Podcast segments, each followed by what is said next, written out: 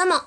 どうもどうもどうも、経験値です。このラジオでは、私経験値が日々感じたことであったり、思ったことを日記形式で記録する、そんなラジオです。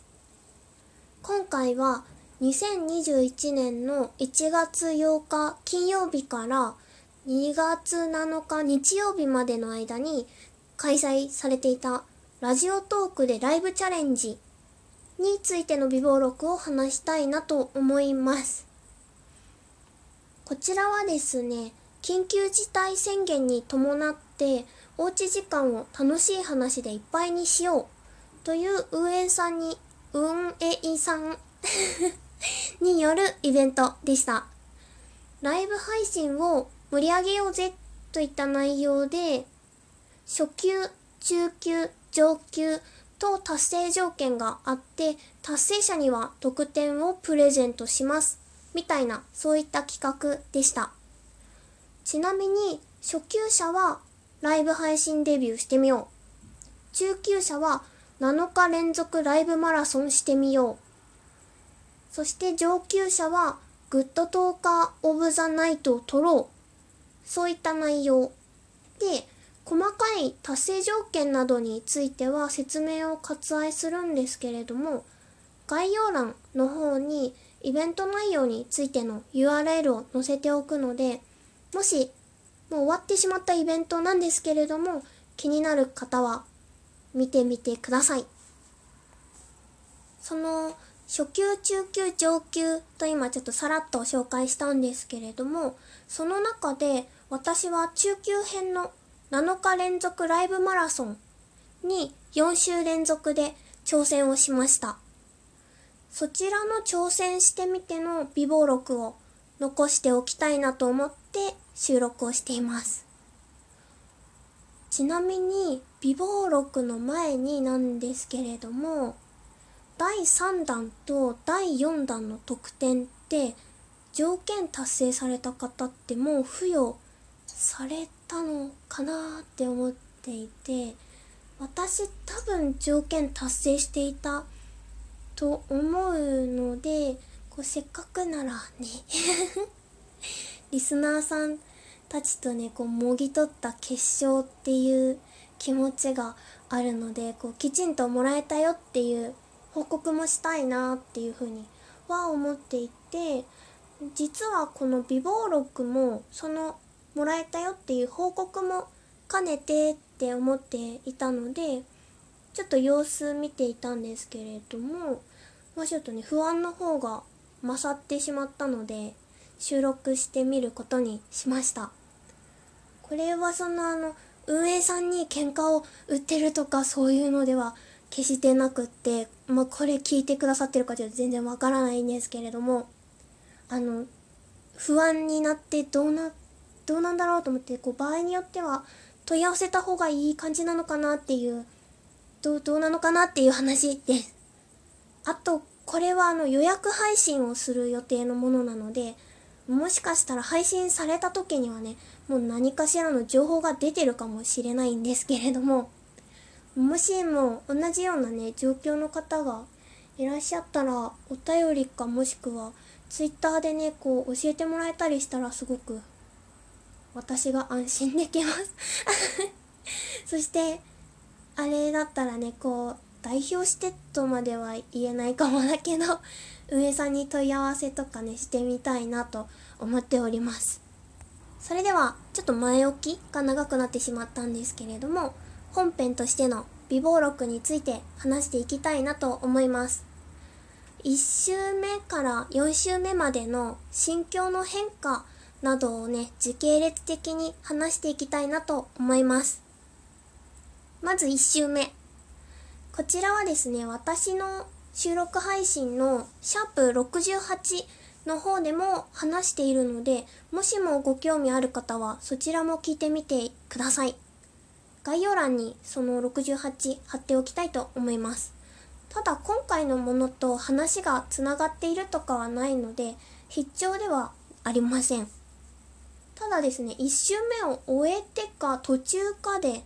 すぐ収録していたのでより鮮明なね私のもちゃもちゃした考えを聞くことができると思います。あとサイレンの音がね聞けたりするのでサイレンの音が好きな人は聞いてみてください。そして改めて振り返ってみてなんですけれども普段6時以降はあんまり配信をしないからかですねどんなライブ配信をしたらいいのか迷子になってねへこんでいましたね1週目は。で数字をあんまり気にしたくはないし関係ないとは思いたいんですけれどもへこんでる私をね追い詰めるかのようにフォロワー数が減りましたね。ははははって感じ。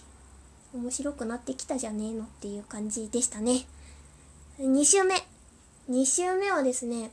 1週目では夜の8時以降20時以降にライブをするっていう条件だったんですねルールが。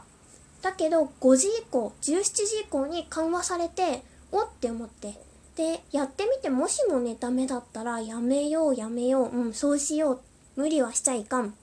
みたいなそんな風に思いつつでも夕方になったことでね続けることに成功しました。その夜に、まあ、6時以降とかにねあんまり配信をしない理由としては何か気になることとかね考えることが夜に起こるとですねめちゃくちゃ気になって考えてしまってなかなかこう寝つきが悪いというか眠れなくなってしまうんですね。で私はキャパシティがですねむちゃくちゃ小さいので夜はその日あったこととかを思い返したり寝るまでのそのシャットダウンに向かってねゆるゆると思考を整理していることが多いです。なので1周目はキャパオーバーを起こしてたんだなってことに2周目を終えてね完全に納得をしました。そして3週目は初見さんを歓迎するぞという配信内容をねメインにすることにしてはじめましてや初見ですというコメントをくださった方にどんぐりを紹介していました。このね紹介することを私はどんぐりをぶん投げると言っていたのですけれどもなかなかに喜んでいただけてこう何か投げられることが好きなリスナーさんが多いんだなっていうことを知ることができました。冗談です。はい。それでね、まあ、自分の好きなどんぐりとか植物のことをね話すことで自分らしい配信ができるようになってきたなと思いましたね。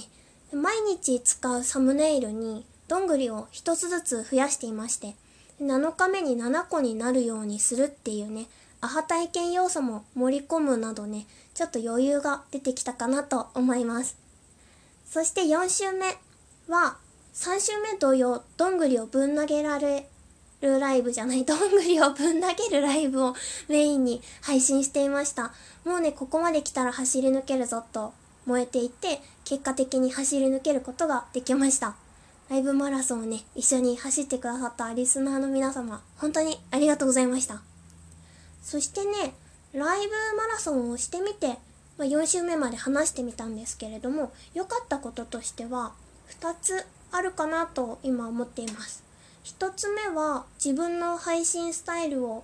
こう見出すことができて2つ目は告知をすることができるようになったなと思っています。ちょっとさっきからちょいちょいお腹鳴っちゃってるんだけど大丈夫かな？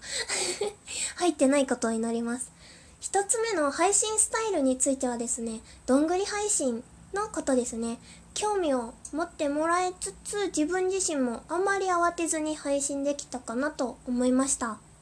2つ目の告知についてなんですけれども私はですね告知することがすごく苦手でというのもこの時間私配信しますうーっていうアピールがすごいかなって思っていてであのただこれは他の方が告知されているのは全然気になっていません。むしろありがたいとななと思っていてその時間に配信するんだっていうのがね知ることができるのですごいありがたいなって思っています。ただ自分に関してはなぜかこううーって思っていたんですね。だけどライブマラソン期間にこう勇気を出して自分の名前の後ろにその日の配信予定時刻を記載するようにしてみたらこう自分に対してこの時間からライブだからねって自分に対して予約するみたいなそれまでにこれをしてしまおうって思ったりすることができるようになったなと思っています。今後も平日についてはライブ予定などね名前の後ろにこそっと記載していきたいなと思っています。もしもねあれ？今日経験値は配信するのか？ってねちょっとでも頭によぎってくださったりした時は確認していただけるととっても嬉しいです。えー、します。といった感じでまあちょっとパパパパパーっと喋ってみたんですけれどもライブマラソンチャレンジしてみての美貌録でした。今回はねなかなかがっつり台本を書いてみたので落ち着いて話せたのではないかなと思っております。めちゃくちゃ今ドヤ顔してます。平日配信についてはねぼちぼち続けていきたいなと思っております。またねギフトとかお便りとかリアクション本当にありがとうございます。まとめてにはなってしまうんですけれどもまた今度改めてきちんとご紹介させていただきたいと思います。それではそれでは終わり。さよなら。プチ。